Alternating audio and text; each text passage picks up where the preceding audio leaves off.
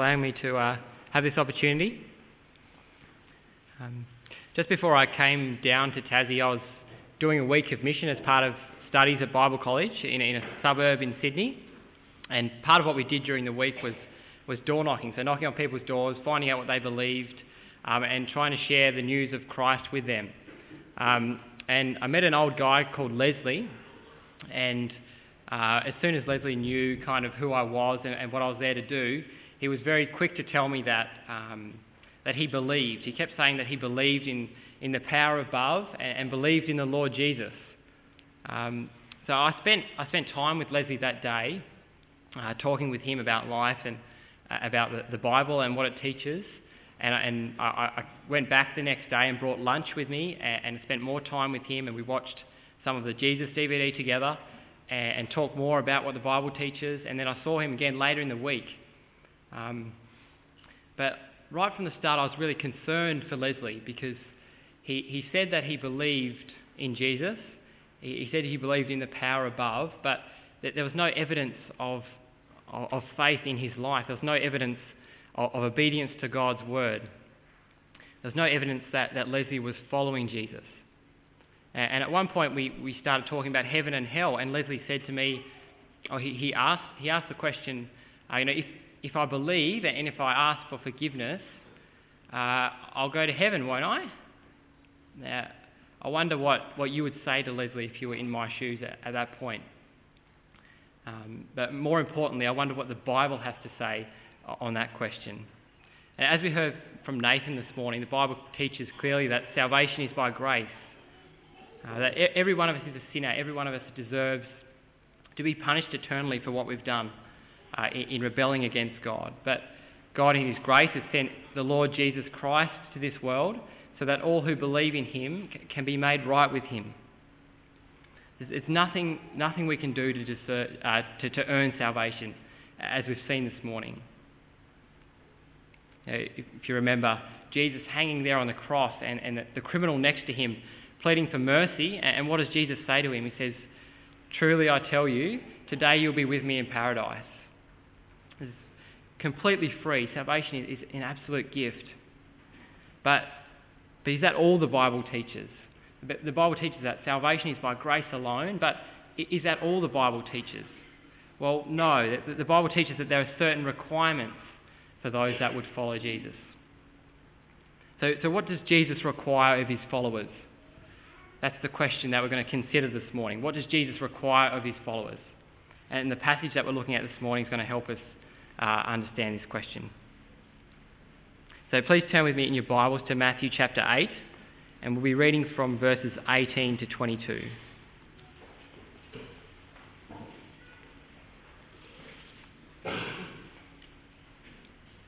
So, Matthew chapter 8, starting at verse 18. When Jesus saw the crowd around him, he gave orders to cross to the other side of the lake. Then a teacher of the law came to him and said, Teacher, I'll follow you wherever you go. Jesus replied, Foxes have dens and birds have nests, but the Son of Man has no place to lay his head. Another disciple said to him, Lord, first let me go and bury my father.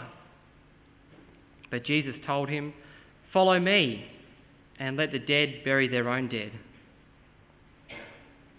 Now, I want to be honest with you and, and say that I find these words of Jesus really hard. And, as I uh, was preparing uh, this sermon, I really grappled with these words and, and what it means uh, for me to follow Jesus. Now, many of you know that I, I grew up in this church and, and I, I grew up in a Christian home, but I've only been following Jesus for a bit over two years. And, and all this time I've been, I've been kind of wrestling with what it means to follow Christ. You know, I know that I've been saved by grace, but but, but how do I follow Jesus? What does it mean for me to follow Jesus with everything that I have? I, I think the, the words that we've, we've just read are meant to challenge us. They're meant to confront us, to hit us, and, uh, and, and, cause us to wrestle uh, with, with them. And that's what I'd like to do this morning. I'd like us to wrestle together with these words. And, and, and as we do, we'll see that uh, Jesus requires two things of his followers. So before we get into the passage, I think it's important for us to understand a bit of the context. So uh, what's what's came in, come in Matthew's Gospel up until this point. So in chapter 4 of Matthew, um, Jesus is walking along the side of the Sea of Galilee and he sees, uh, he sees Simon and Andrew and he says, you know, come follow me. And these guys are fishermen and they leave their nets at once. They leave, leave their nets and follow Jesus. And then Jesus goes a bit further and he sees James and John and he says, come follow me.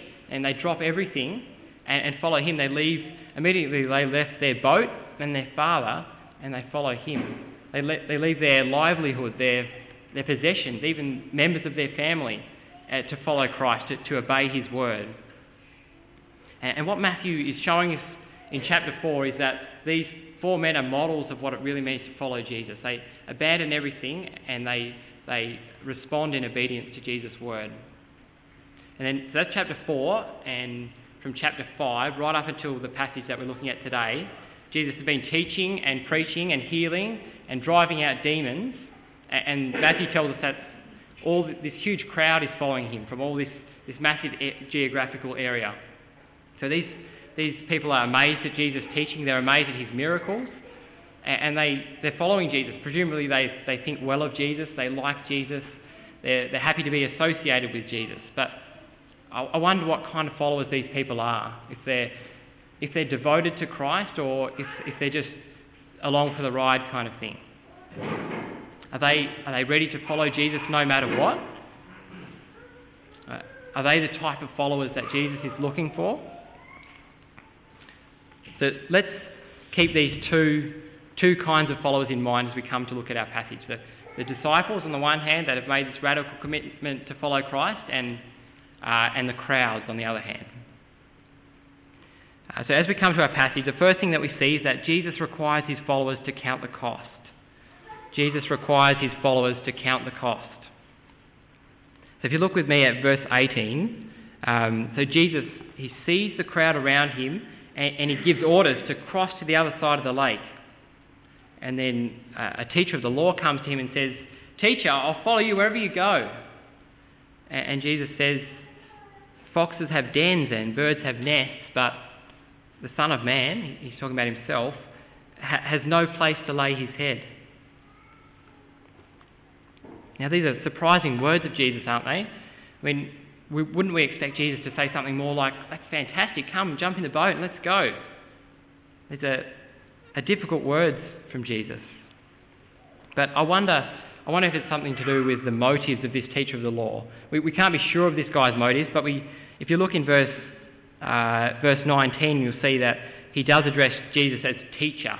So in Jesus' day, when uh, a man wanted to become a teacher of the law, he would choose he would choose a teacher to follow and to learn from, uh, so that he too could be become a teacher of the law one day.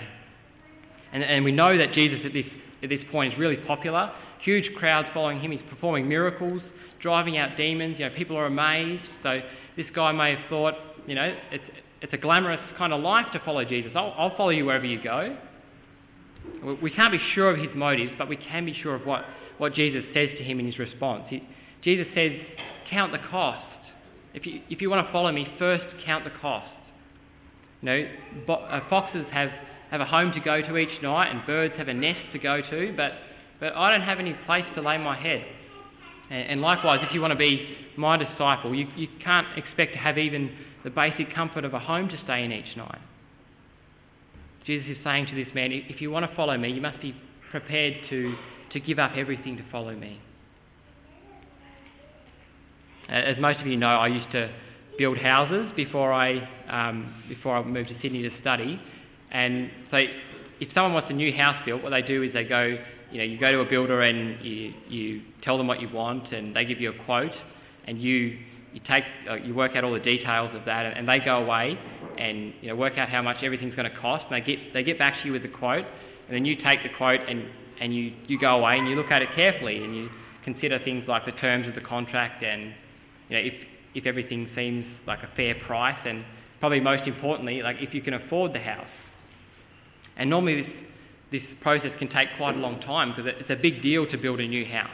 I mean, people don't take this decision lightly. They, they carefully consider all the costs involved. And, and friends, choosing to follow Christ is a, is a huge decision In fact, it's the biggest decision that anyone, anyone can ever make. And uh, that, that's why Jesus responds in this way.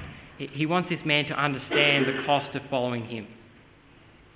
When Jesus was on earth, he, was very clear uh, that he didn't want followers that would just follow him when, when things were easy and when, when everything was going well, but he wanted followers that understood the cost of following him and, and that, um, you know, that followed him despite that great cost. And so all, all of us must count the cost of following Christ. If, if, you, if you're here this morning and, and you know in your heart that you're not following Jesus, or if you're here this morning you know that you are, all of us must count the cost of following Christ. And as followers of Christ, we, we make continual decisions, daily decisions to follow Him. And we must be constantly counting that cost.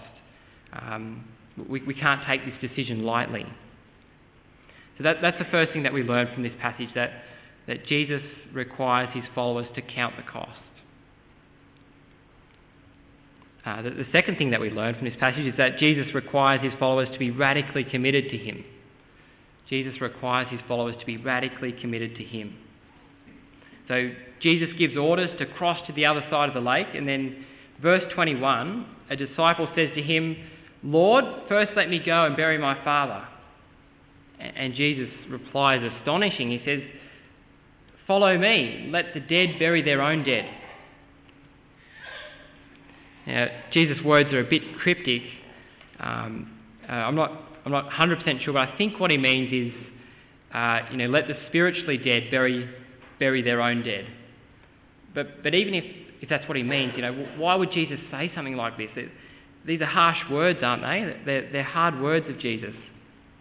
And because they seem so harsh, people have come up with a, a, couple of different explanations to try and justify why Jesus would say this.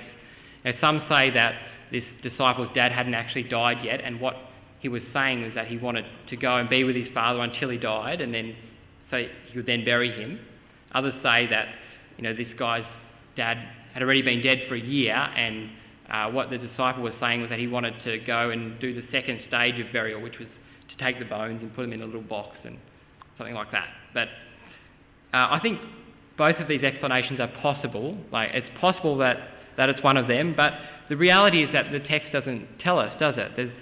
Uh, we, we get no indication of that. And I think if we try and justify why Jesus says these, these harsh words, we miss what's actually going on here.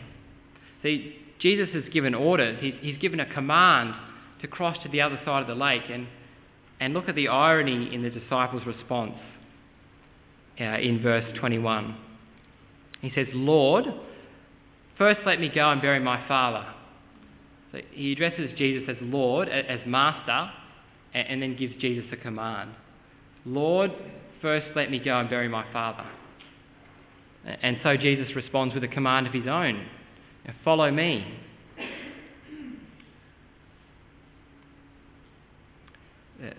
This is not the way that Jesus works. Uh, sorry, following Jesus works. You know, Jesus gives us uh, gives a command, and we follow. We obey.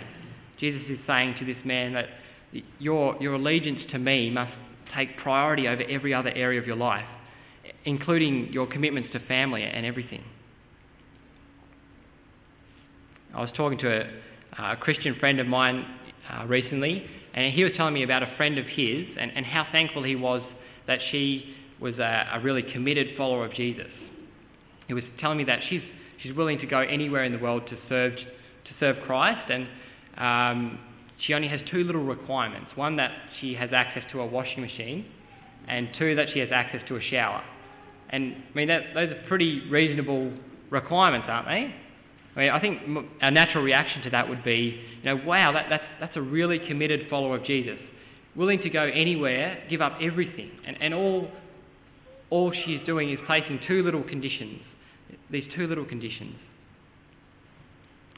Well, I'm not, I'm not trying to question whether this woman is a, a true disciple of Jesus. I, I'm not questioning that at all. I totally believe she is. But what I'm trying to do in, in telling this story is highlight the tendency that we all have in, in placing conditions on, on our allegiance to Christ, on, on following Christ.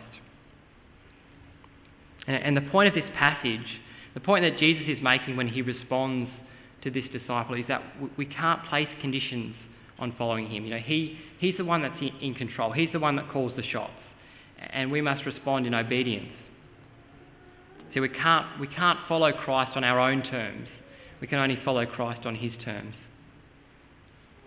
So let's just recap what we've seen so far. So in the context, we have these two, two kinds of followers, the disciples and the crowds. Uh, and then Jesus gives this, well, Jesus sees the crowds, and it seems he wants to make a distinction between those that are committed to following him and those that are trying to follow him on their own terms. So he gives this command to cross to the other side of the lake. The teacher of the law comes and, and is keen to follow Jesus, but Jesus is very careful to, to tell him to count the cost first. And, and then there's this disciple who, who it seems wants to follow Jesus on his own terms. And Jesus will have none of that. He, he, he says, uh, you know, follow me. Your allegiance to me must take priority over every area of your life.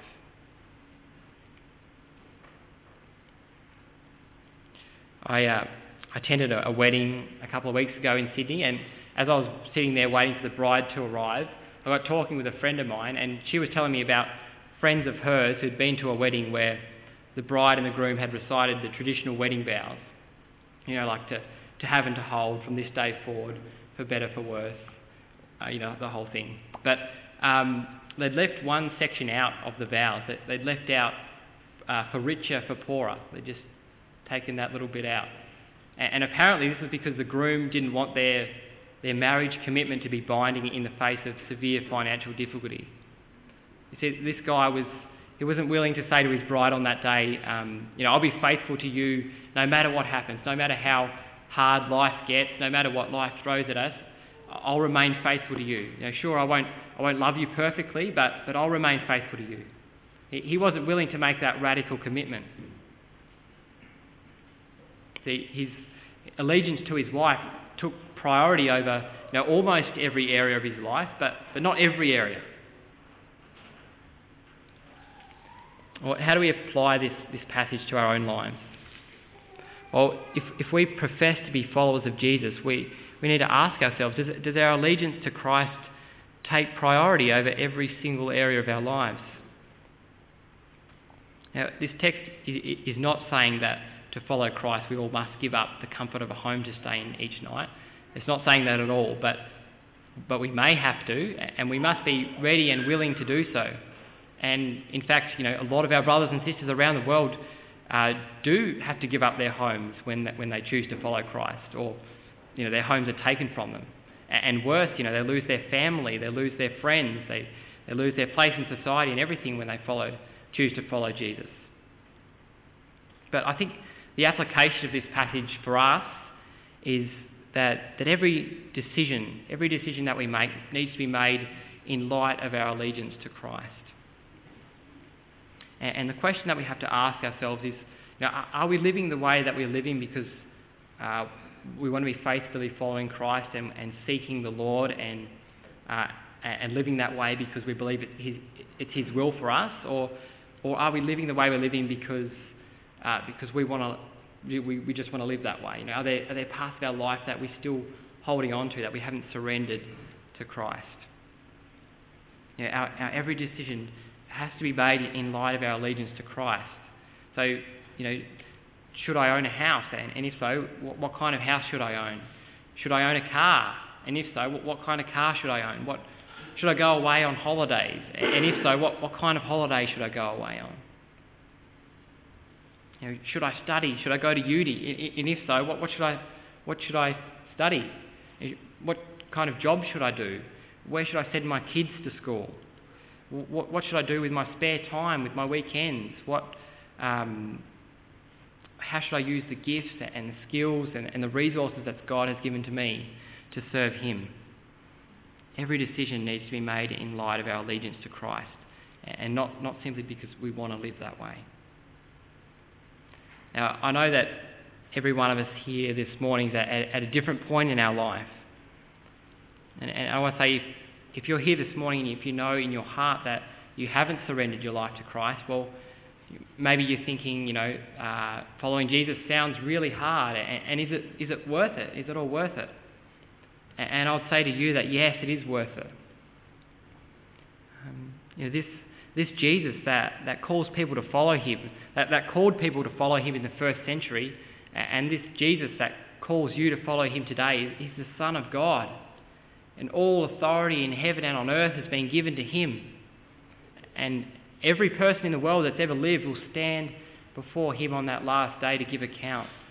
And Christ will condemn all those that, that haven't followed him, that, that have chosen to live their own way. But, but that's not all, because Christ isn't just the, the all powerful judge of the world, he's, he's also the Saviour of the world, the loving Saviour of the world. You know, uh, why did Christ come into this world? He came because he's full of mercy and love and grace and compassion. He came to, to be flogged and, and to be beaten and to be scorned and spat upon. He, he came to do all that so that we, we, we might be reconciled to God. He came to be rejected by all those that he knew, and, and more so, he came, and when he hung on that cross, he, he, he was abandoned by God his Father. He took upon all God's wrath for us so that, that, so that we might have life through him. Look at, the, look at the lengths that Christ has gone to. Consider all that Christ has done and turn to him and find life and forgiveness and grace in Christ. If you're, if you're sitting here this morning and you, you haven't surrendered your life to Christ, I urge you, turn to Christ and find life in him. But, but what about the many of us here this morning who are following Jesus? You know, what, what did Jesus' words to us mean? You know, these, these words are really hard, aren't they? You know, I've, I've wrestled with them as, as I've considered them. And perhaps you're feeling this great desire to, to follow Christ with everything that you have, but you feel like there's, there's some part of your life that you, you still haven't surrendered to Christ, that you're still holding on to and maybe you feel powerless to, to, to give that up. You know, maybe it's a, a specific sin in your life or uh, a specific character trait or uh, an addiction. It might be something to do with the way that you spend your time or uh, the way that you spend your money or the way you treat your family or the way you think about that person at church or that, that colleague at work. At times in my Christian life, I've tried to surrender parts of my life to Christ in my own strength. Uh, and, and, I can testify that it just doesn't work.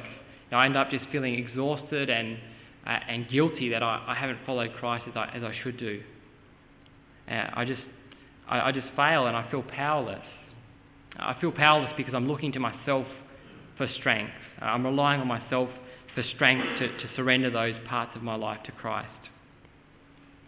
See, the message of the gospel is that that, that Christ died on the cross to, so that we might be forgiven, so that we might be justified and made right with God. But that's not the whole story. You know, Christ died on the cross so that we might be free from sin, free from the guilt and the power of sin, free to live a new life. Christ died on the cross so that we might be given a new heart and a new spirit, that, that God might dwell in us by his spirit and through that Spirit that God has given us, we have great power. It's great power for us who believe. If there's any area of your life that, that you've not surrendered to Christ, look to God for that power. Humbly come before Him and ask Him for the strength and the will and the power and the grace to submit every area of your life to Christ. Brothers and sisters, know, know that we have we have access to such great power uh, through the Spirit. But, but know also that we, we have access to such great grace when we fail. Where we all fail to, to follow Christ with everything that we have. And, uh, you know, throughout my short Christian life, I've failed many times to follow Christ with all that I have. And, and each time I feel like a failure. But, uh, but I know that when I humbly come before God and surrender myself to Him anew and put my trust in Christ anew and seek Him for forgiveness and grace to transform me. I know that there I find grace and, and power to, to persevere in the Christian life. Now, earlier I mentioned Simon and Andrew and James and John, these, these four fishermen that, that were by the lake when Jesus called them and they abandoned everything to follow him. But, but what did these four guys do when, when the soldiers came to, to take Jesus away and crucify him? They, they all fled. And Simon Peter, one of them, actually denied that he even knew Christ, and not just once, but three times. And, and what, did, what, what happened after Christ was raised to life? When Christ appeared to the disciples, all of whom had fled, he didn't rebuke them, he restored them lovingly. And he, he, he called them to follow him again and gave them the grace to do that. Yeah, ultimately, following Christ is a, it's about an attitude of the heart. It's about trusting that, that Christ has already made us perfect by his one sacrifice on the cross. It's about daily, humbly coming before God and, and surrendering our lives to him and relying on his strength to follow Christ. It's about repentance. It's about humility, confessing our failures to God and confessing our need for him, seeking his forgiveness and his grace to transform us. Allow me to pray.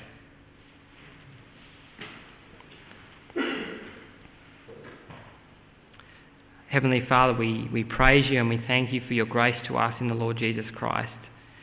Thank you that you sent him to this world to, to ransom sinners like us, to, to reconcile us uh, to you. Father, uh, we've been challenged by your word this morning, and Lord, we, we plead with you that every one of us here would, would know you, Father, that, that, that every one of us here would put our faith in Christ and, and, and be given the ability to, to, to, to obey Him, to follow Him each day. Lord, help those of us that are struggling in our Christian, life, Christian lives to, uh, to trust in, in the grace of Christ and um, yeah, to, to, to persevere, Lord and help those of us who are resisting and uh, hardening our hearts, Lord, to, to not do that, but to surrender every area of our life to Christ. Father, we thank you for Christ and we pray in his name. Amen.